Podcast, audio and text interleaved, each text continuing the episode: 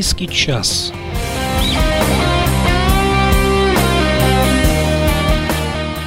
Ведет библейский час капеллан командорства святой апостол Андрей Первозванный.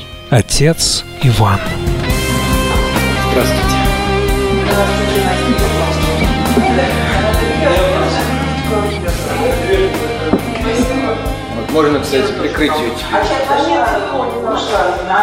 Ага, Анечка, да, хорошо. Сегодня тема Кюр... Сюрин Кюркигор.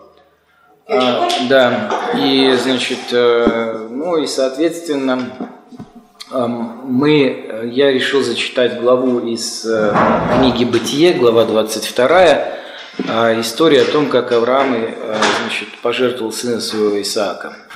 Так, значит, давайте с вами посмотрим главу 22. Значит, и было после, ну, в процессе я буду разъяснять. И было после сих происшествий Бог искушал Авраама и сказал ему, обратите внимание на слова «Бог искушал Авраама». А Авраам, он, Авраам, он сказал, вот я. Бог сказал, возьми сына твоего, единственного твоего, которого ты любишь, Исаака, и пойди в землю Мория, и там принеси его всесожжение на одной из гор, о которой я скажу тебе. Авраам, встав, встал рано утром, оседлал осла своего, взял с собой двоих из отроков своих, Исаака, сына своего, наколол дров для всесожжения, и, встав, пошел на место, о котором сказал ему Бог. На третий день Авраам возвел очи свои и увидел то место издалека. И сказал Авраам отрокам своим, «Останьтесь вы здесь со слом, а я и сын мой пойдем туда и поклонимся и возвратимся к вам». И взял Авраам дрова для всесожжения и возложил на Исаака, сына своего, взял в руки огонь и нож, и пошли оба вместе. И начал Исаак говорить Аврааму, отцу своему, и сказал, «Отец мой». Он отвечал, «Вот я, сын мой». Он сказал, «Вот огонь и дрова, где же агнец для всесожжения?» Авраам сказал, «Бог усмотрит себе агнца для всесожжения, сын мой». И пошли далее оба вместе. И пришли на место, о котором сказал ему Бог, и устроил там Авраам жертвенник, разложил дрова, и, связав сына своего Исаака, положил его на жертвенник поверх дров. И простер Авраам руку свою, взял нож, чтобы заколоть сына своего. Но ангел Господень воззвал к нему с неба и сказал, Авраам, Авраам, и сказал, вот я. И ангел сказал, не поднимай руки твои на отрока и не делай над ним ничего, ибо теперь я знаю, что боишься ты Бога, и не пожалел сына твоего, единственного твоего для меня. И возвел Авраам очи свои, увидел, вот позади овен, запутавшийся в чаще рогами своими. Авраам пошел, взял овна и принес его во всесожжение вместо сына своего. И нарек Авраам имя месту тому Иегова Ире. Э, если переводить, то Господь усмотрит. Посему и ныне говорится на горе Иеговы усмотрится.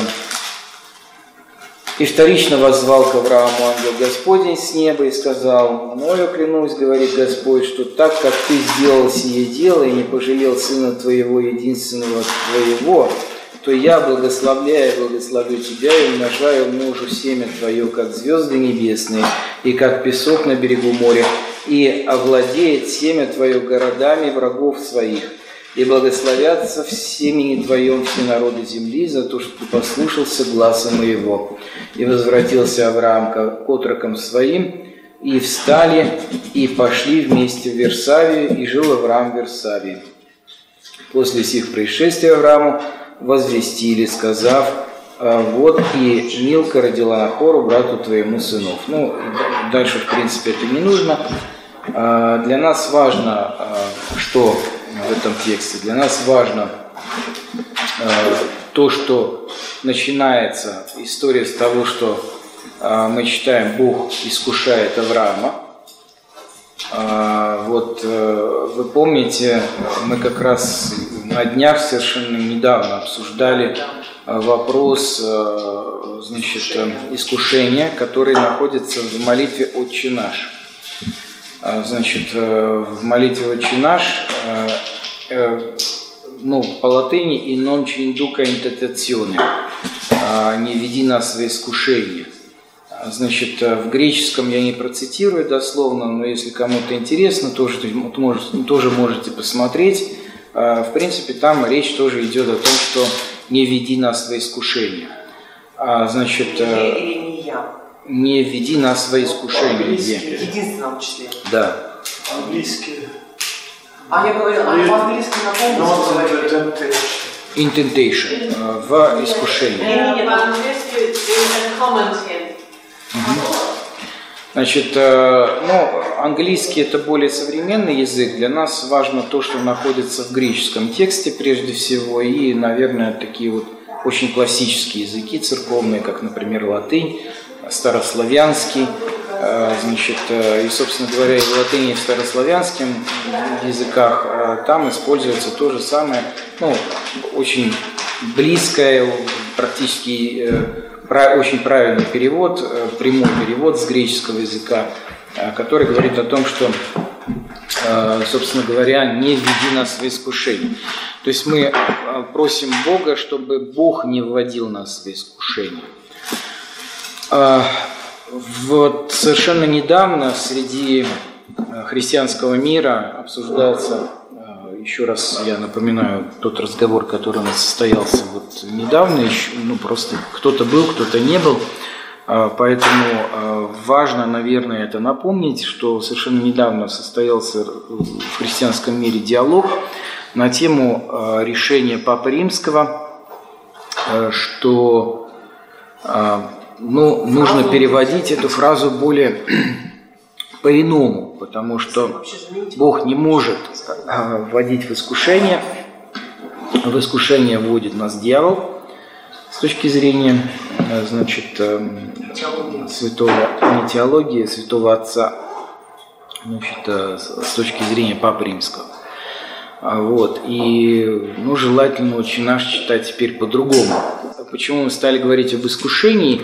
Дело в том, что э, здесь, глава 22, начинается Бог искушал Авраама и сказал ему Авраам, он сказал, вот я. И ну, дальше идет история, когда он произносит, а, значит, возьми сына твоего, единственного твоего, которого ты любишь, Исаака, и пойди в землю Мария. А, значит, мы видим, что а, в тексте библейском, что Бог все-таки искушает. Значит, э, ну, это такой очень непростой вопрос на самом деле. Э, может ли искушать Бог? Как вы думаете, согласны ли вы с Папой Римским? Или все-таки э, придерживаетесь э, вот той точки зрения, которую мы находим в Писании? Ситуации какие-то могут быть созданы то есть сам он, его личность не может искушать, а какая-то ситуация может быть, которая ему все время искушает. И вот, знаешь, что Бог создает люди, сами, сами так вылезают. Мне такое это скорее появляется для нас самих, может быть. Mm-hmm. Несколько таких попыток нас искусить, и мы искушаемся, искушаемся, в какой-то момент мы больше не искушаемся, это как бы говорит о том, что мы сделали некоторый шаг вперед. Mm-hmm. То есть мы искушаемся чем? Искушаемся решениями Божьими относительно нас. Вот. Ну, если да? в этом смысле, то можно сказать, вот. И когда просто, когда Бог что-то относительно нас планирует, это для грешного человека, безусловно, является искушением. Вот э, на этом я и хотел бы, э, собственно говоря, заострить ваше внимание, потому что если мы будем говорить с вами о Киркегоре, то э, вот этот момент, э, э, скажем, искушения э, для нас будет, ну, от Бога, да, э, искушение страха перед Божьими решениями, а для нас будет крайне важен. А почему? Страх. А, ну, собственно говоря, мы испытываем страх, когда э, искушаемся, потому что, э, собственно говоря, ну, как следствие, да, того, что, собственно говоря, Бог относительно нас решил, и мы этого не хотим очень, боимся и, соответственно, испытываем определенный страх. Да?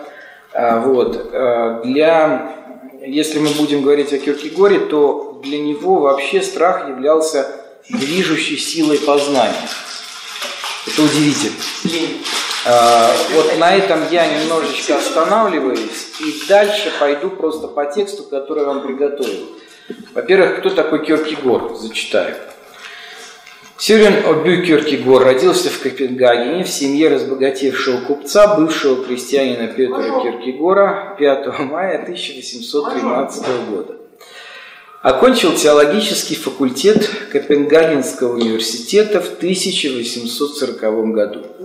То есть мы видим, что это теология все-таки, чему он учился.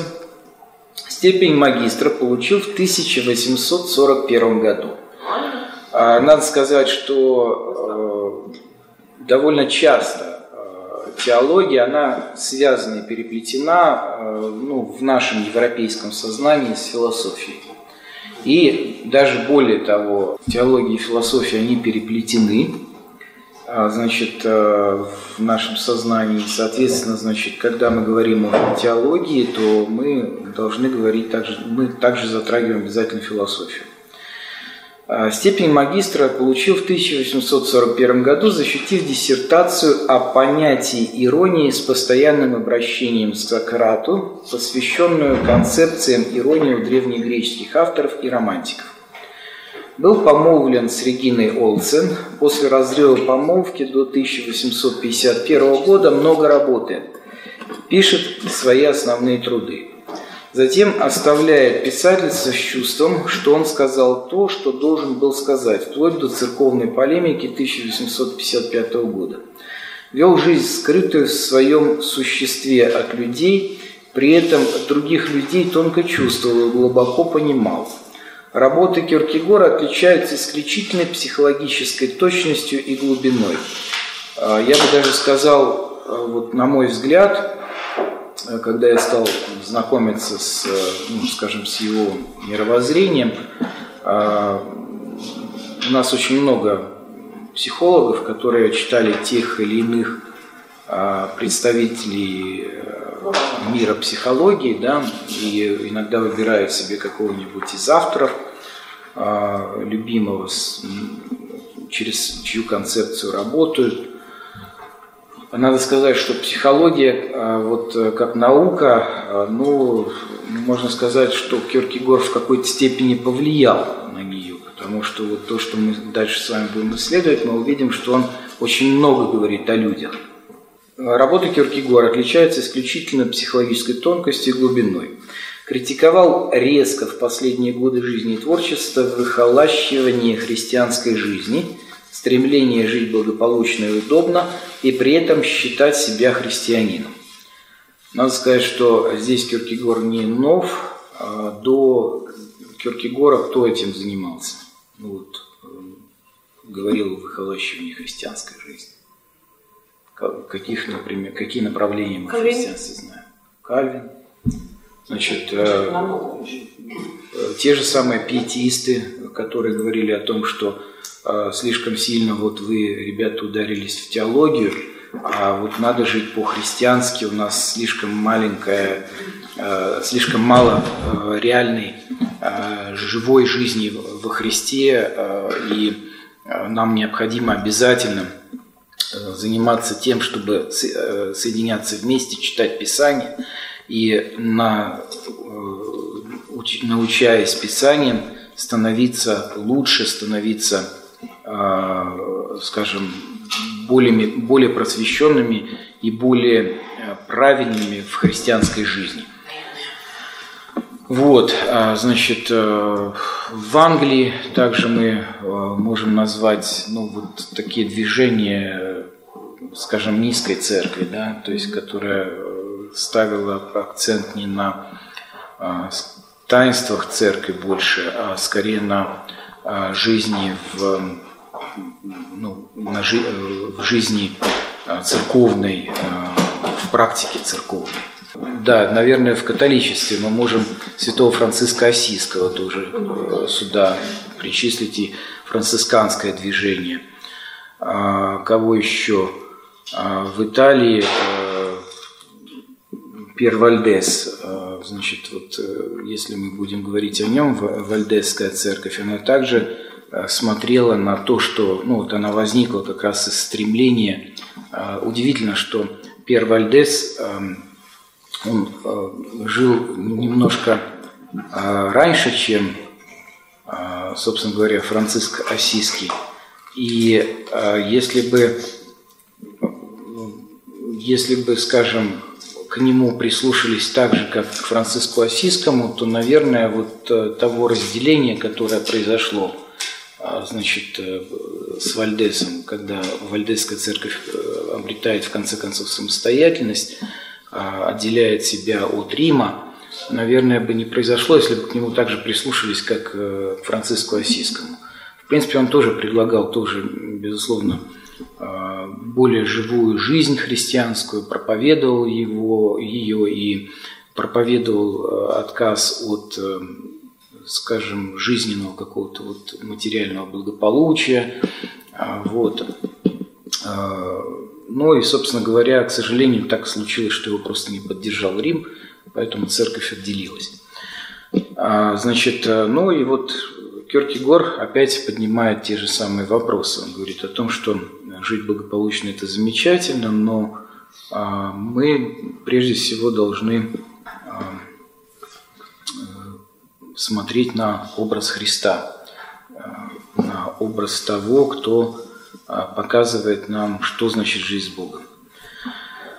Вот, значит, э, смыслу христианской жизни посвящены его экзегетические работы а, Тайлер «Беседы», а также работа «Введение в христианство» 1850 год и последние его публикации в журнале «Мгновение».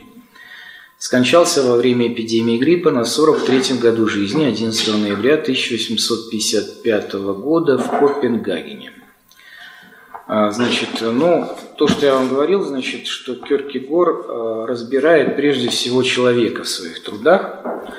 И а, что важно в его учении, это то, что он разделяет человека на стадии некоторые, значит, и учение о стадии существования человека. А, Сёрен Кёркегор а, ставит достаточно актуальные для, того, для своего времени вопросы. А, идеи мыслителя сформулировали базу для последующих исследований человеческой сущности. Значит, он выделяет три стадии существования человека – эстетическую, этическую и религиозную. А, значит, согласно этой дифференциации мыслитель разделяет людей на обывателей, это те, кто а, ну, живет по течению жизни, ну вот как жизнь складывается, соответственно, он может а, использовать свой человеческий разум для того, чтобы просто приспосабливаться к этому течению жизни. У него нет каких-то особых идеалов, он чем-то идеальном не задумывается, просто видит, что жизнь поворачивается так или иначе, ну и, соответственно, он приспосабливается к тем или иным э, веяниям, э, куда ветер подует, собственно говоря, туда и поворачивается. Это э, человек-обыватель. А затем, если человек все-таки приобретает некоторые идеалы, а, то ну, у него что-то там зарождается, он переходит на некую новую ступень а, значит, э, существования, то он становится тогда эстетиком. А, значит, э, кто такой эстетик чуть попозже. Затем следующая ступень – это этика, ну, соответственно, потом религиозный человек. Значит, обыватели я вам уже сказал. А кто такой эстетик? Эстетик понимает, что нет необходимости следовать за всеми. Эстетик самостоятельно выбирает путь, жизнь, полную удовольствий. Он любит хорошую еду, вино, красивых женщин. Ему не свойственно чувство ответственности и долга. Он не думает о том, что плохо, а что хорошо. Если в жизни нет ничего интересного, он считает ее пустой, ему становится скучно. Человек, обращенный к внешнему миру, таким образом считает целью удовольствие. То есть эстетик уже приобретает некую цель в жизни. То есть он уже не говорит, что его жизнь бесцельна, ну вот э, живу и живу, да, то есть, но уже э, проклевывается нечто, то есть он, пусть это такая вот цель очень своеобразная, но тем не менее, значит, он формирует каким-то образом себя. Символом этого этапа считается Дон Жуан. В своем романе «Дневник обольстителя» Сьюрин Кюркегор дает достаточно подробное описание такому человеку. Это произведение – часть трактата «Или-или» «Дневник обольстителя». Кюрин Кюркегор э, писал, э, Сьюрин Кюркегор писал э, как или почти все свои работы от имени вымышленного автора. Значит, ну, то есть мы видим, что он не называет себя, любые свои работы значит, под именем какого-то автора дает нам. Значит, э, ну, если мы будем заниматься тем, что будем искать э, постоянного э, насыщения, то есть постоянных удовольствий, то в конце концов, если человек достигает ну, попробовал то, попробовал это, то есть нас присытился жизнью в конце концов, да, а, значит, э, вот достиг различных удовольствий, то э, так бывает, что человек может перейти к, э, в общем-то, к новой степени для себя. Это так называемая степень этическая. В результате этическое сознание приходит к сомнениям, разочарованиям и тоске. Ну, то есть присытилась, то есть человек присытился, э, ему уже становится, он начинает сомневаться, что в этом цель жизни, а, значит, э, разочаровывается в этом, и у него образовывается некая такая тоска о чем-то более высоком, более светлом. И через отчаяние и переживание человек может перейти, обратите внимание, отчаяние и переживание. Да? То есть почему я вот вам зачитал э, главу э, значит, вот, э, об переживаниях Авраама, да? Из, когда он там своего сына жертвует. Вот, то есть для, обратите внимание, для Киркегора очень важный момент – это отчаяние, когда человек отчаивается в чем-либо, тогда он начинает переходить на новую ступень, э, ну, это э, подвергает его на работу над собой и, соответственно, на переход на новую ступень. Через отчаяние и переживание человек может перейти на этическую стадию только в том случае, если его поступками руководит чувство долга и разум. То есть вот если он включает вот эти два, э, две вещи – для себя, то, соответственно, на этическую ступень переходит. На этом этапе индивид не считает жизнь пустой. Этик хорошо понимает, где зло, где добро, что плохо, что хорошо. Такой человек считает, что необходимо жить с женщиной, быть верным ей, любить ее. Этик стремится совершать только хорошие поступки, не делая ничего плохого. На этой стадии происходит постоянное колебание. Этические элементы никуда не уходят. Человек балансирует между ними и этическими настроениями. В качестве символа этого этапа выступает Сократ. Ну, для него. Значит, э, Сирен Киркегор, выводя различия между мировосприятием людей на эстетической и этической стадиях, указывает, что в первом случае, как бы ни было, каким бы ни было мировоззрение, оно всегда по своей сути является отчаянием. Обусловлено такое состояние тем, что индивид основывает собственную жизнь на том, что может и не быть, и быть, то есть на несущественном. Этик, напротив, в качестве базы выбирает существенное, то, что должно иметь место. Этическое начало способствует формированию внутреннего мира, придает ему устойчивость и уверенность. На этом этапе индивид становится личностью. То есть вот если, э, значит, э, эстетик, он пока еще не личность, он, э, значит, ну, смотрит на то, что, чего у него нет, но, например, у других людей есть, да, а, значит, ну, оно такое, такое биологическое существо, да, в какой-то степени, хотя, но с определенной целью. То есть, если мы говорим об обывателе, то у того даже и цели нет. А, то у эстетика все-таки есть определенная цель, он смотрит на других, смотрит, вот, смотрите, вот человек богатый, ух ты, хочу быть богатым. Вот, смотрите, какая э, классная штука быть богатым человеком, то есть вот у него много всего, он может себе позволить э, новые машины, а, значит, он может себе позволить э, кушать хорошо и так далее.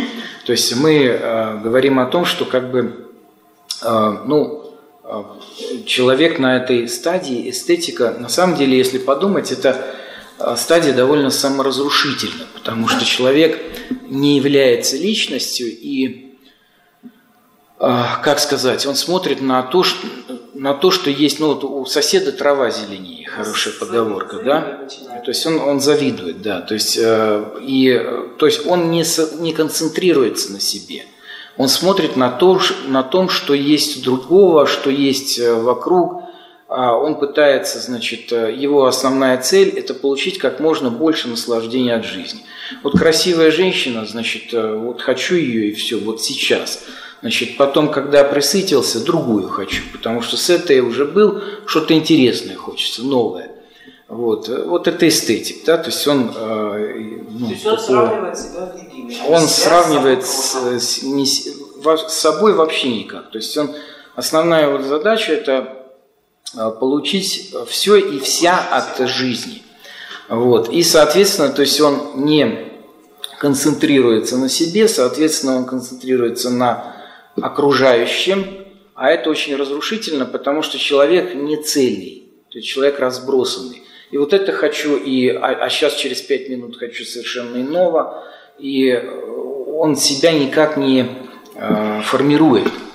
Вот. Это очень довольно опасная э, стадия на самом деле, если говорить. И Э, ну, обратите внимание, когда э, Кёркегор на эту тему рассуждает, это очень похоже на самом деле на зарождение психологии. Если вот когда я, скажем, ну, столкнулся с его философией, я подумал, что, наверное, э, если мы можем говорить о каком-то авторе, который выдвигает некие концепции уже психологические, то это, наверное, Сёрен Кёркегор. Значит, дальше.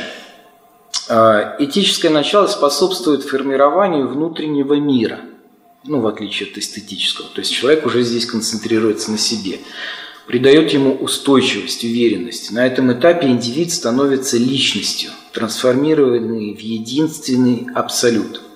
Сирен Киркегор старается исключить нравственность из внутреннего, здесь очень осторожно, слушаем внимательно, старается исключить нравственность из внутреннего пространства человеческого духа. Между тем, этика изолированной действительности ограничена. Нравственный закон, который устанавливается человеком в соответствии с собственным опытом, в свою очередь, может являться неприемлемым для остальных и ошибочным. Вы помните, о, о чем мы говорили, когда вот рассматривали Канта, да, то есть вещь в себе, да, то есть когда мы э, смотрим на э, какие-то э, вещи, анализируем, пропускаем их через себя, то мы их понимаем только так, как мы это можем понять. То есть мы не можем говорить о том, что, значит, ну, мы правильно все понимаем. А, здесь очень интересный момент. Когда человек становится э, на ступень этика, переходит, да, он, с одной стороны, становится очень цельной личностью, а, он к этому стремится, он ставит для себя определенные нравственные устои, он э, формирует для себя некий определенный нравственный закон, как он его видит – а даже если он читает Святое Писание, то, соответственно, он его читает через себя. То есть вот один считает нравственным, прочитал вот в Писании одно, и ему это показалось вот именно вот так надо себя вести, и это правильно. И христианин обязан, ну, вы, помните, я как-то рассказывал вам про э, Мартина Лютера, когда он а, говорит о уже пророках а, и о почитании икон, да, то есть он, а, у него там есть небольшой трактатик, в котором он, значит, говорит так, что энтузиасты, значит, ну, я немножко вольно процитирую, потому что дословно не помню, но вот примерно следующие мысли звучит, что энтузиасты или, ну, люди такие вот очень фанатики от веры, да, Э, они думают, э, что если люди служат, э, поднимают святое причастие над головой во время службы, да, там э, служат в определенных одеяниях красивых, там церковных, а, значит, э, и вот все делают так, как вот делается в римской мессе, э, то, соответственно, они думают, что это неправильно, что это, значит, от сатаны, а вот если человек называет себя друг друга дорогой, люди называют друг друга дорогой сосед, хлопают по плечу, Э, ходят в простой одежде, э, значит, убивают князей, э, значит, устраивают там ну, простую, упрощают до невозможности мессу, значит, то они уже думают, что они все вплоть до сапог уже перемахнули в Царствие Небесное. А, вот, а, значит, ну на самом деле вот это очень интересный момент. С одной стороны, а, человек может думать, например, находясь э, в католическом мире, в католическом богословии, в церкви католической или в высокой церкви, если мы говорим о протестантизме, которая очень близка к католичеству, значит, они могут думать о том, что вот это только правильный э, подход, только так надо. А вот. А с другой стороны, значит, могут быть скажем, вот церкви энтузиастов, церкви низкие, где люди считают, что, например, э, богослужение должно быть до крайности упрощено, где не нужно никаких одеяний, где пастор просто выходит, ну, вот, к примеру, баптисты, да, пастор выходит просто в костюме, а может быть даже и без галстука, потому что некоторые баптисты вообще утверждают, что галстук это нечто указывающее, как ад, и носить это нельзя. Вот, э, ну вот доходят до такого, то есть, да, то есть, э, когда люди строят себе некую концепцию, то есть они они в этой концепции довольно цельны. То есть вот если вы попадаете в какую-то вот э, закрытую среду, э, значит, некоего христианского мира, замкнутую среду, а вы можете увидеть такие вещи, где вам будут говорить, вот у нас, а вот у нас принято так, да, а, значит, э, и если вы это каким-то образом нарушаете, то вам чуть ли не указывают на дверь, а то и прямым образом указывают на дверь, говорят, что значит, здесь так нельзя, да? Вот, а, значит, э, ну это вот пример э, некой, значит, значит, некоего уже не эстетиков, а этиков. То есть они сформировались в некой такой концепции, придумали для себя некие правила и, соответственно, по этим правилам уже живут. А, значит, вот тут, ну, да, бывает, бывает очень хорошие, да. Вот, но иногда вот э, с этими правилами вот э, бывают очень назойливые, да, и вот то, что, а, значит, э, Сюрин Киркегор пишет, что а, для некоторых людей а, вот это, значит, оно может являться нравственный закон, который устанавливается человеком в соответствии с собственным опытом, в свою очередь может являться неприемлемым для остальных и ошибочным. То есть вроде бы нравственность, вроде бы все замечательно, но это нравственность, понимаемая через призму э, вот, одного человека или группы людей, э, то есть она совершенно может быть неприемлема для других. Значит, вот здесь как раз Сирен Киркегор говорит, что все очень зыбко что мы не знаем, где нравственно, мы не знаем, где правильно.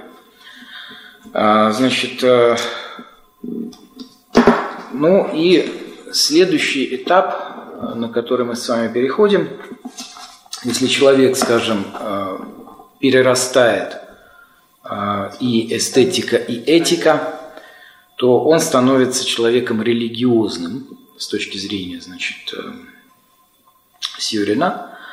И последняя стадия, в результате балансирования человек может прийти к пониманию ограниченности и этического, и эстетического пути, испытав снова отчаяние. Обратите внимание, постоянно звучит слово отчаяние. То есть вот попробовал это, понаслаждался, ну, в результате присытился, ничего ему чувствует нек, некий, некое чувство голода, что не, все, не вся жизнь этим наслаждениями ограничивается.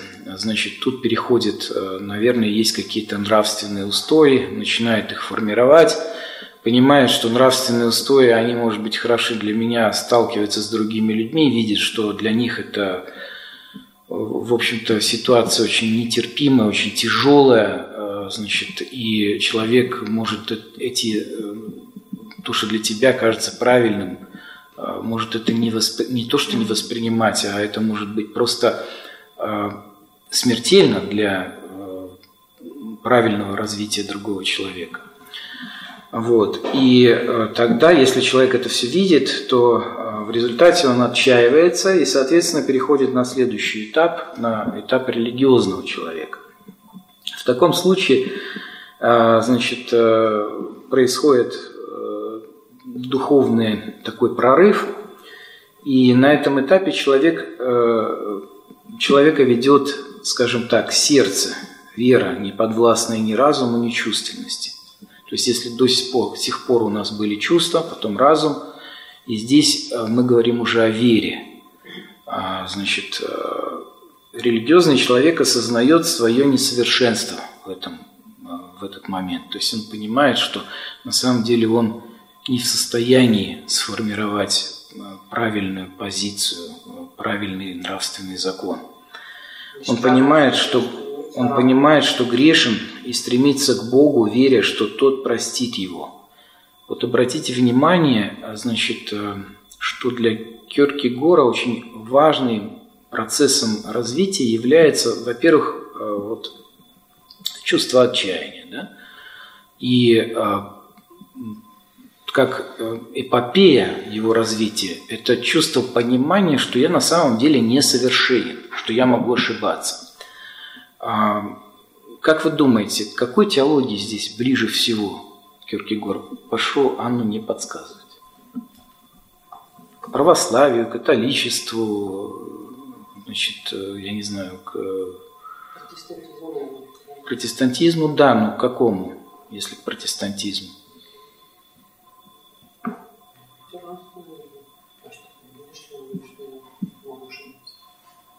Совершенно правильно. Лютер говорит о том, что а, человек грешен. А, значит, э, он, собственно говоря, если вы посмотрите на лютеранство, оно довольно так скептически смотрит на человека, на его судьбу, что человек на самом деле грешен. И э, даже можно сказать, что Мартин Лютер и реформу-то начал с того, что а, в его жизни присутствовало вот это ощущение а, отчаяния, ощущение того, что Бог очень строг, а, значит, э, что Бог требователен. Вы помните историю, когда, в общем-то, даже Мартин Лютер вступил в монастырь, э, с чего она началась? Анна, не подскажете? Не Нет, молния, дерево, да, молния ударила в дерево, и он взмолился кому? Взмолился кому? Не, не Богу, он взмолился святой Анне. Святой Анне. Значит, и пообещал, что э, если он выживет в этой грозе, значит, рядом с ним просто вот... Ну, я представляю для средневекового человека такое вот ощущение, когда с неба бьет э, молния дерево, там раскалывается это дерево, да, вот, и он был просто в, страш... в страшном отчаянии, в шоке, да. Вот, а, ну и, соответственно, а, он дает такой обед, что если он выживет, то он пойдет в монастырь, и он не нарушает этот обед, он очень строго относится к этому. А, то есть можно сказать, какой степени мы можем причислить вот э, данного человека, Лютера, к эстетику, этику. Ну, между этиком и, да. и религиозным. Между эти, да. То есть Но в данный момент даже, наверное, этик. То есть да. он очень ну, жестко подходит. Не нарушает собственное обещание, прежде всего, для этики, наверное, это очень важно. Да, для этики это очень важно. Не нарушать собственное обещание, э, собственные концепции, то есть вот то, чем он как живет, да. И, э, соответственно, значит, он, он это делает, то есть он идет в монастырь. А при этом, если мы э, говорим, то мы говорим, что, наверное, очень сложно так вот как-то разбивать э, людей на различные категории, а, но свойственно для западного мышления все препарировать, то есть э, делать анализ некий, да, то есть если Восток э, все пытается воспринимать целиком, как оно есть, то Запад все препарирует. А, и на самом деле очень правильно, еще раз повторюсь, когда вы э, смотрите на опыты Востока и Запада, потому что препарировав, нужно уметь и объединять, уметь видеть и целиком. И даже иногда некоторые вещи очень правильно взглянуть не только препарируя, но и целиком на какие-то вещи.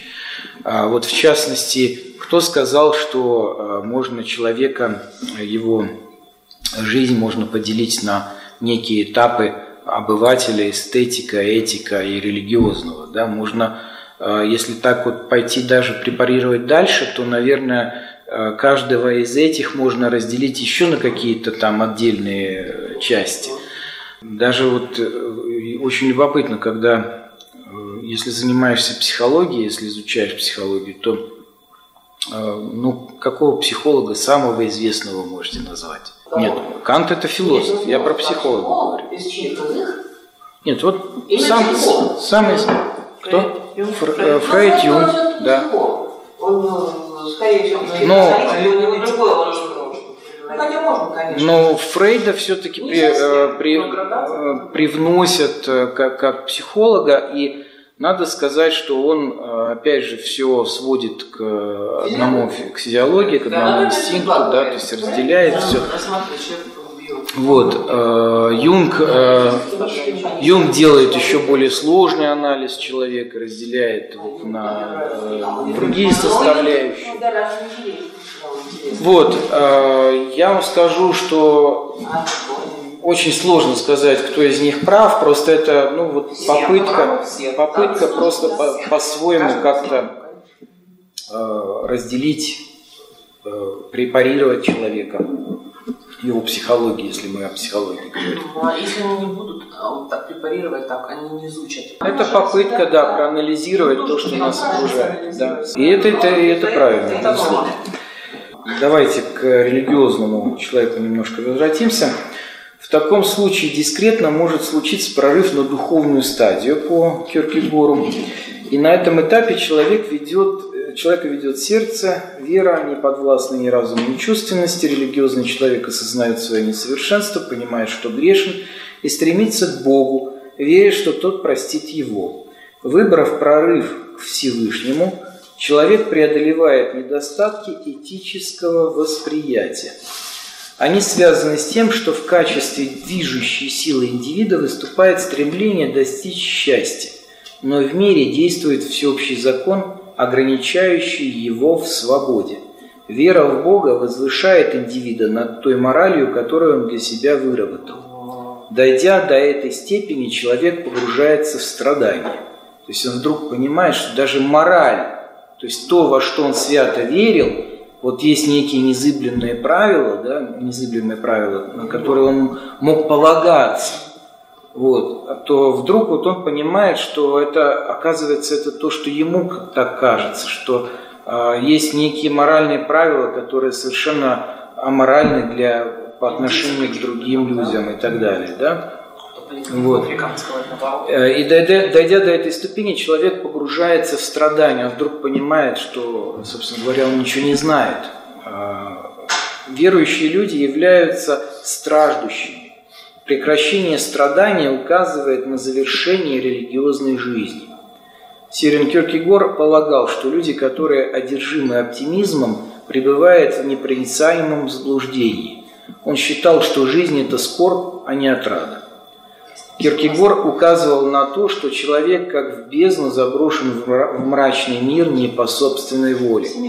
Находясь э, в нем, он переживает свободу и страдания, грех, он боится Бога. При этом жизнь, которая наполнена страданием, становится оправданной и осмысленной за счет стремления к спасению через искупление. Переход с одной стадии на другую осуществляется в результате выбора волевого акта человека. забота и отчаяние э, ведут личность по жизненным ступеням. Вот здесь очень маленький момент. Да. Значит, да? переход с одной стадии на другую осуществляется в результате выбора волевого акта человека. Но это невозможно. Вот э, здесь он как раз сразу отходит от э, нашей лютеранской доктрины, э, перестает быть лютеранином, потому что он заявляет, что человек с помощью собственной воли может э, перестать значит, православные, боятся. синергия. э, перестать бояться, э, значит, э, от- отбросить страх Божий, э, уповая на Христа, да, то есть вот я собственной волей могу начать уповать на Христа. А, Ну, на самом деле там момент еще такой, э, в Библии написано, мудрость Божия – это страх Господень. Да? То есть, с одной стороны, он говорит о том, что И, это, и, вы- и здесь мы согласны. да, он Вот с первой частью мы согласны. Да, а, он говорит о том, что а, ты достигаешь познания и самого себя, и окружающего через страх Господень, а с другой стороны, он говорит о том, что ты можешь сам выбрать, э, бояться тебе или не бояться. Да? Да, То есть то, да. что он э, рассказывает, что человек сам э, приходит к мысли о том, что он несовершенен, что он сам приходит к мысли о том, что он э, э, должен стремиться к чему-то другому. А на самом деле мы-то говорим о том, что самостоятельно человек не может прийти к этим э, целям. Это вопрос работы Духа Святого. Безусловно. И вот здесь тонко, он, он все время амбивалентен. Да. да. В- Выбор волевого акта человека, забота и отчаяние ведут личность по жизненным ступеням. Кризис приводит к возникновению страха. Он стимулирует выбор, и человеческая жизнь переворачивается. А ведь кризис может не, не привести к возникновению страха. Да, это верно. Безусловно, да. Безусловно. Значит, в этом реализуется свобода, которая направлена на достижение бесконечного блаженства. В качестве помощника человека при его преодолении отчаяния на жизненных дорогах выступает вера. То есть, когда мы отчаиваемся, мы э, уповаем на веру, ну и, соответственно, значит, э, отчаяние вступает на какой-то там задний план. Отказываясь от разума, который вызывает страдания, отчаяние, страх, индивид приобретает в вере упокоение. Только вера гарантирует истинное существование. Ну, здесь, в общем-то, в какой-то степени. какой-то. Частично. Значит. Значит, э, отчаяние. Э, Да, вот очень интересно об этом тоже поговорить. Э, В результате вот мы видим, что для Киркегора очень важное вот это состояние отчаяния. Ну, со- собственно говоря, вообще каждый переход, он осуществляется с того, что человек отчаивается, э, значит, разочаровывается в том, что у него было, каждая из этих ступеней, да, а, и отчаивается и начинает остро ощущать э, желание прорыва на некую новую стадию. Да? А, Вот, э, Ну, можно сказать, интересно, извините, что перебиваю, Киркегора вообще такое смакование э, различного рода таких отрицательных эмоций с одной стороны. да, И он да. считает, что ты не можешь быть просто счастлив.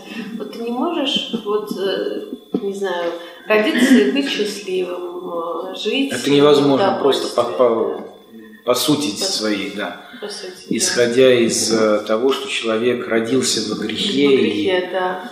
да. А, Значит, ну, надо сказать, что он рассматривает очень интересно. Он говорит о том, что человек, а, с одной стороны, рожден а, внутренне свободным, потому что а, Бог создал человека свободным.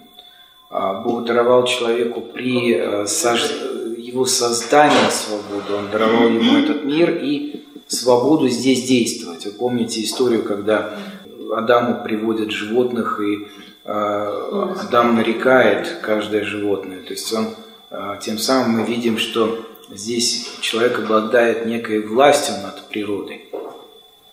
Вот. И э, поэтому человек свободен в своих выборах. В своем выборе здесь, на этой земле. Но как только он становится грешным, он становится рабом греха. То есть, выбрав однажды слушаться Бога, он становится рабом греха, и в результате он вот здесь рождается отчаяние. То есть он чувствует, что он свободен, при этом он не может избавиться от греха, грех его сковывает, э, смерть его поджидает, э, жить вечно он не может, значит, он вечно находится в очень своеобразном, тяжелом, в своеобразно тяжелой, в своеобразном тяжелом выборе между волей Бога и между своим выбором. И он даже не знает до конца волю Божию, и он постоянно находится под э, гнетом того, что каждый его шаг может быть э, фатально ошибочным. А, и вот для Киркегора э, уже вот это положение человека, когда он с одной стороны бренен и грешен, и он связан, к сожалению, вот этим греховным материальным миром, а, который, в котором присутствует грех.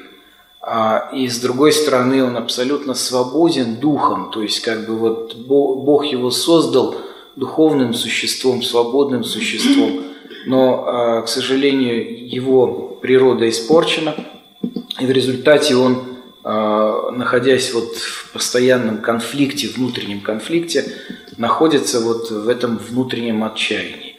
И почему, а, и вот это внутреннее отчаяние с точки зрения Киркегора, оно как раз и ведет, еще раз повторюсь, вот по, через различные этапы жизни. То есть от обывателя к эстетику, этику, ну и, соответственно, религиозному человеку. Вот, значит, если мы будем рассматривать отчаяние, то, значит, то мы увидим, Э, что э, Сюрен Киркегор рассматривает э, три этапа отчаяния. На каждом? Три этапа отчаяния. Давайте мы с вами посмотрим. Отчаяние возможного. У эстетических людей оно связано с фактичностью, которая не соответствует ожиданиям. В сознании такой человек старается подменить собственное «я» другим – имеющим определенные преимущества, силу, ум, красоту, прочее, отчаяние, которое возникает в связи с нежеланием быть собой, приводит к разрушению. Вот о чем я говорил вам, да? Отдельные удовольствия являются фрагментарными, они не обладают единством. В итоге я рассыпается на песок мгновений. То есть человек не может определиться, что же он на самом деле хочет. То есть, с одной стороны, и вот это хочу – и пряник бы желательно попробовать. И на печенье глаз положил, и ананас хочется. А желудок вот как-то вот, вот не вмещается сразу. Да? Вот, и, значит, у нас возникает отчаяние возможного. То есть вот вроде возможно, но в результате, в результате присыщаешься и уже вот, вот начинаешь задумываться, на самом деле вроде все попробовал, а что-то живот, живот болит, плохо, вот. И, наверное, что-то другое надо попробовать. Какое-то не стремление к, к пробованию, да? И тогда человек переходит э, на новый вид отчаяния, мужественное отчаяние. Оно появляется как следствие желания быть собой, добиваться непрерывности «я». Это стремление, в свою очередь, является результатом нравственных усилий этика – для такого человека «я» уже не выступает как комплекс случайных удовольствий. Оно является результатом свободного созна... создания собственной личности. Но трагичная самонадеятельность индивида, возомнившего, что его человеческих сил будет вполне достаточно для реализации «я», вызывает отчаяние. Этик убеждается в неспособности преодолевать собственную конечность, прорваться к Богу. То есть вот э, когда ты э, думаешь, ну вот ставишь для себя некие такие вот этические рамки, да, то есть вот, э, вот некоторые люди уходят в монастырь, да, и становятся очень яркими такими аскетами, когда они а, значит, через вообще ничего не ем, от всего отрекаюсь, а, значит, я точно сейчас вот прорвусь к Богу, потому что смотрите, какой я вот весь из себя правильный. То есть я, значит, стремлюсь быть очень правильным по отношению к людям. А потом вдруг оказывается, что вот такой вот весь из себя правильный человек одному э, человеку дал совет, другому человеку дал совет, и э, одному вроде бы помог, а другого вверг в отчаяние. А тут вдруг оказывается, что у меня и здесь грех вылазит, и здесь я неправильно советую. А вот то, что э, испытал в свое время Мартин Лютер, то есть у него было мужественное отчаяние, он пытался соответствовать Богу. Вы помните, я несколько раз уже рассказывал эту историю, когда он приходил к своему а, значит, духовнику по нескольку раз и по нескольку раз на дню исповедовался. А, подобное мужественное отчаяние делал не только Мартин Лютер. Если посмотреть на различных святых и их жизнеописания, они, а, естественно, стремились быть совершенными, и совершенными в том числе в исповеди, то есть рассказывать о своих грехах полностью, полностью исповедоваться духовнику – а, но как только они исповедовались, как только они рассказывали, а, делали огромные, я не, не знаю, фолианты, а, записывали то, чего там у них с последней исповеди произошло, значит, обнаруживали, и вот это вот я здесь был недостоин, и тут неправильно, и здесь неверно. То есть они поставили себе некие рамки, которым они должны соответствовать, прочитав Святое Писание, вот, и они пытались этому соответствовать. И потом оказывалось, что значит, и здесь вот он не, выдержал даже то, что он себе наметил, да, и тут у него не получается, и здесь. А, и тогда, значит, он бежит снова а, к духовнику, опять рвет все это, по новой ставит этот список грехов, опять его пытается исповедовать, а, значит, опять вроде бы получил отпущение, вышел, через пять минут вспомнил еще какой-нибудь маленький грешок. А э, получается, что если Бог же абсолютно совершенен, а я иду э, к Богу, но при этом у меня обнаруживается и здесь недостаток, и там недостаток. И вот э, это вот мужественное отчаяние, то есть я отчаиваюсь в своей жизни, пытаясь мужественно соответствовать, но оказывается, что я не могу соответствовать. Вот это, собственно говоря, вот состояние этика, да, вот, мужественное отчаяние. То есть человек пытается собирать себя из кусочков, да, то есть собирается, пытается создать из себя настоящую личность. Причем самое страшное заключается, э, это еще полбеды, когда человек находится на этой стадии. Если он пытается собирать только себя, проблема в том, что э, человек, находящийся на этой стадии, э, с точно такой же требовательностью относится и к другим если он постановил, что, например, я не знаю, вот некие мужи, некоторые мужики жене, вот не смей заходить ко мне в гараж и переставлять у меня детали. Вот если ну, там ты э, картошку хранишь, то не дай бог тебе там на пол сантиметра сдвинуть карданный вал, который я положил там на хранение. Почему ты положила его не на это место? Где вот он должен лежать? Вот, и начинается там целый скандал, потому что ему вот порядок представляется именно так. И он требовательно относится. А? Ложкой в лоб, а э, картошкой в лоб. А жена точно так же требовательно относится, почему ты в холодильник положил не на верхнюю полку, а на нижнюю полку. Вот, то есть это вот представление человека, находящегося на этой э, грани. То есть это страшно на самом деле. Можно, можно э, закончить, кстати, на любой из этих стадий можно закончить э, Психологию. Псих, психиатр, да. Далее, мы переходим от э, отчаяния возможного к, э, к мужественному отчаянию, от того к абсолютному отчаянию. Вот, а, значит, итак, абсолютное отчаяние. Оно возникает у религиозного человека в результате понимания богооставленности окружающего мира и своего одиночества перед Всевышним. А вообще он религиозный? Тогда возникает вопрос. Человек этот. Если он его на самом деле, это ситуация, при которой ты чувствуешь, э, что твоя человеческая сущность, она настолько греховная, она настолько а, несовершенна, и ты никогда не сможешь быть таким, да, соответствовать. Вот этот вот момент абсолютного отчаяния. То есть именно благодаря тому, что человек пытается верить в Бога и пытается своими делами, да, именно делами, э, ну вот совершить образ вот этого верующего человека, да, Угу. вот, эм, А то, то у него не получается.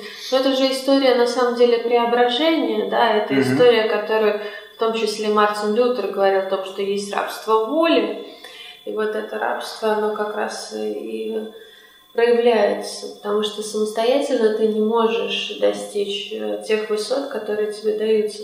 Даже по факту те там, отцы церкви, которые писали ам, на эту тему, и они тоже писали об отчаянии, с одной стороны, с другой стороны, э, они писали о том, что есть, ну, то есть твоя вера дает тебе хлеб,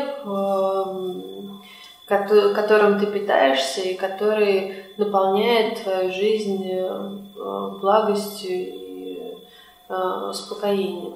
Но э, мне кажется, у Киркегора здесь Угу. больше совершенно Нет, другое. другое. А, Значит, удивительно, что мы в, скажем, в Писании найдем э, очень похожее место. А, Как вы думаете, где это? У самого Христа? Да. У самого Да. Христа на кресте. Вы помните? Боже мой, Боже мой, зачем ты меня оставил? Да? То есть вот, э, то есть Христос, э, будучи Богом и человеком, в нем проявляется, с одной стороны, полное э, значит, знание того, что Бог запланировал, да, то есть он, э, он понимает, для чего все это нужно, его жертва, э, он на нее идет не просто так, значит, э, при этом он осознает как человек, что это для него значит. Вы помните кровавый пот, то есть который вот это вот ощущение полного отчаяния, да, которое он испытывает э, в варенье в Гефсиманском саду. А, Значит, э, потом это полное отчаяние переходит в тот момент, когда он уже находится на кресте и взывает к Богу Отцу. Господи, почему ты меня, Отец, почему ты меня покинул, да? А, И вот, э, собственно говоря, вот это очень интересный момент. Если, например, Платон и Аристотель, э, вот они видят познание вообще мира как такового, оно исходит из э, человеческого, как сказать, по, вот на русском языке, из человеческого э, восхищения перед миром.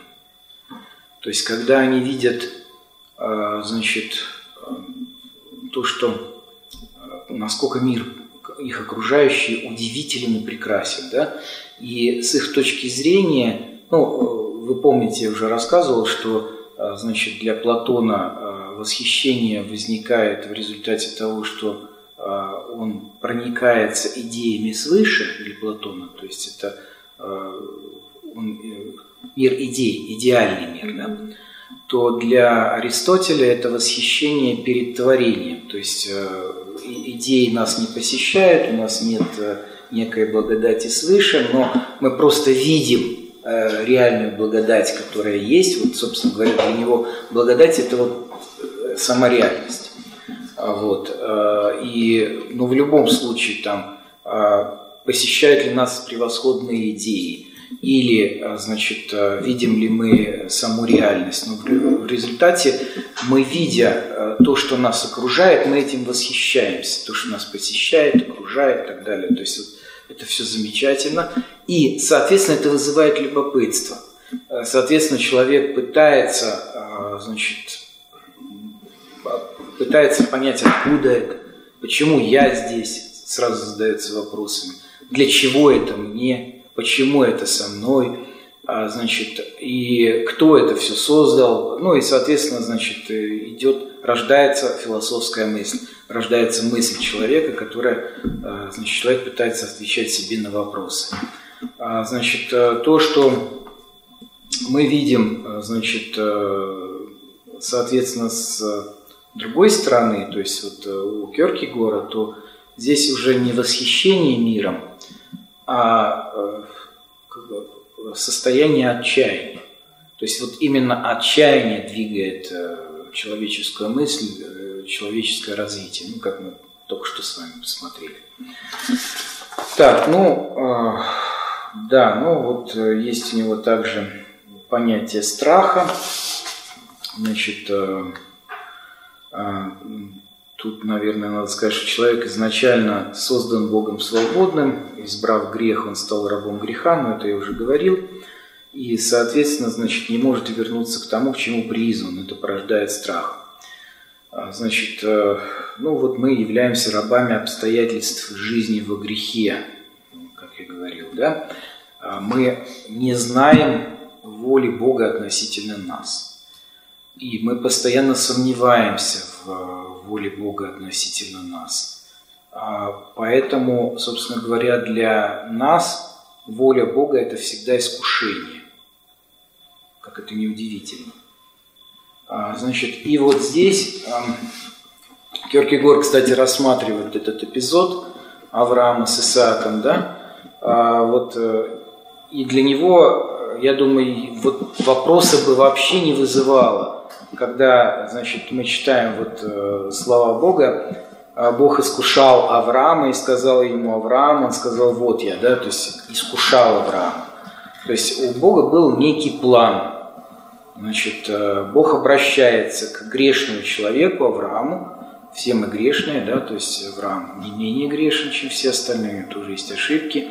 А, вы помните историю, значит, когда он очень-очень хотел иметь детей, прям очень хотел иметь детей, и в результате он даже не слушает э, Бога и, э, значит, получает э, ребенка от Агари, Исмаил. А, значит, в результате мы с вами имеем сегодня террористические акты. Я шучу, конечно, да, утрирую, утрирую, шучу, но на самом деле есть такое, значит, мнение, что значит, вот э, Исмаил, это Агарь Исмаил, они э, прародители э, значит, арабских племен, которые в результате потом принимают ислам и вроде бы родственные, то есть вот с евреями, которые вот от Авраама ведут себя, и, значит, арабские племена тоже ведут себя от Авраама, то есть вроде бы они родственники, сводные братья, там, Исаак и тут же Исмаил, да, но, а, тем не менее, вот в сегодняшнем, по сегодняшний день мы видим очень напряженное отношение между а, теми, кто исповедует ислам, и теми, кто исповедует иудаизм. Вот, а, значит, ну, и надо сказать, что для Киркегора, безусловно, вот решение Бога, это оно до конца непонятно. Почему Бог так делает? Для чего Он э, просит принести в жертву Сына? Да? То есть это, э, это вызывает, безусловно, внутреннее отчаяние. Вы представляете, в каком отчаянии находился э, Авраам, когда он это делал, когда он, собственно говоря, исполняет волю Бога, да? А, но только вот находясь в некоем религиозном ощущении, вот, когда отчаяние абсолютное можно вот дойти до религиозного состояния с точки зрения значит, э, э, Киркегора. И вот поскольку Авраам находится вот в этом абсолютном отчаянии, то есть своего собственного сына, то это э, подталкивает его к тому, чтобы все-таки доверять Богу, да, то есть вот находясь в этом абсолютном отчаянии, как это ни странно. Ну, тут сразу же можно говорить о том, что в этом, в этом отношении Господь выбрал Авраама и дал ему веру, Безусловно, да, да, да, дал ему, потому что вот ситуация, при которой ты можешь э, доверять Богу, это ситуация э, больше исключительная, чем родовая, потому Конечно. что чаще всего ну, человек, находясь один на один с такой ситуацией, он э, может э, действовать по-другому. Может. Здесь э, может. нас учат как раз Это такая учительная больше история. Что если, на самом деле, если он, э, вот по Киркегору, если он готов к этому, потому что, собственно говоря, если ты человек этический, то эстетический, то для тебя отчаяние ну, может появиться прологом к этическому какому-то шагу. Ну, не знаю, тут ну, ситуация... Очень сложно сказать. Можно сразу же вспомнить э, того же э, разбойника, который висел рядом с Иисусом. Ну, был ли он эстетиком, был ли он этиком? Его, да, его приговорили, он висел, и при этом э, он уверовал, и ему уготовлено Царство Небесное, сразу же ему обещали, что он войдет. Это мы говорим как христиане. Да. да.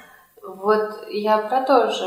Угу. То есть ситуация, она... То есть ты можешь не быть готовым прямо вот готовым однозначно. У тебя э, то есть Господь тебя может помиловать, выбрать и... И провести и, через все через стадии. Все одна, да, совершенно верно. Это как некая такая благодать, потому что ему это, это, ему это возможно. Да. да. да.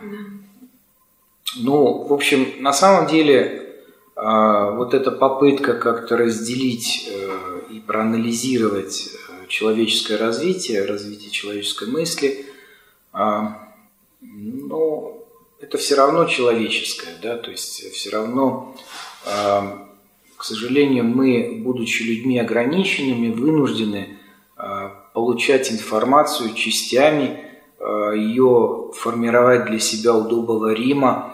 И довольно удобоваримо а, развитие человеческой мысли, вот представленного Киркегора, при наличии отчаяния, да, то есть вот, вот такой взгляд очень своеобразный. Но сказать, что это именно так и именно только таким образом и жестко все это происходит, это будет абсолютно неправильно, потому что, безусловно, а, ну, может быть, в какой-то степени это так. А, может быть, э, довольно близко это так для некоторых людей. Но говорить о том, что вот мы все полностью четко проанализировали, и именно так все действует, нет. Потому что Бог превышает и наше сознание, и э, нашу жизнь, и она очень разнообразна. Опыт каждого человека крайне разнообразен, и в том числе религиозный опыт, безусловно, крайне разнообразен. Э, нужно сказать, э, религиозный опыт бывает разным. Да. Ведь он э, бывает не только христианским. А, вот, э, если Можно мы говорим... того же Аристотеля. Конечно. Да, конечно. Или, же, или же Августина, радостного нашего. Да. Тоже, в общем, писавшего и об отчаянии своей исповеди.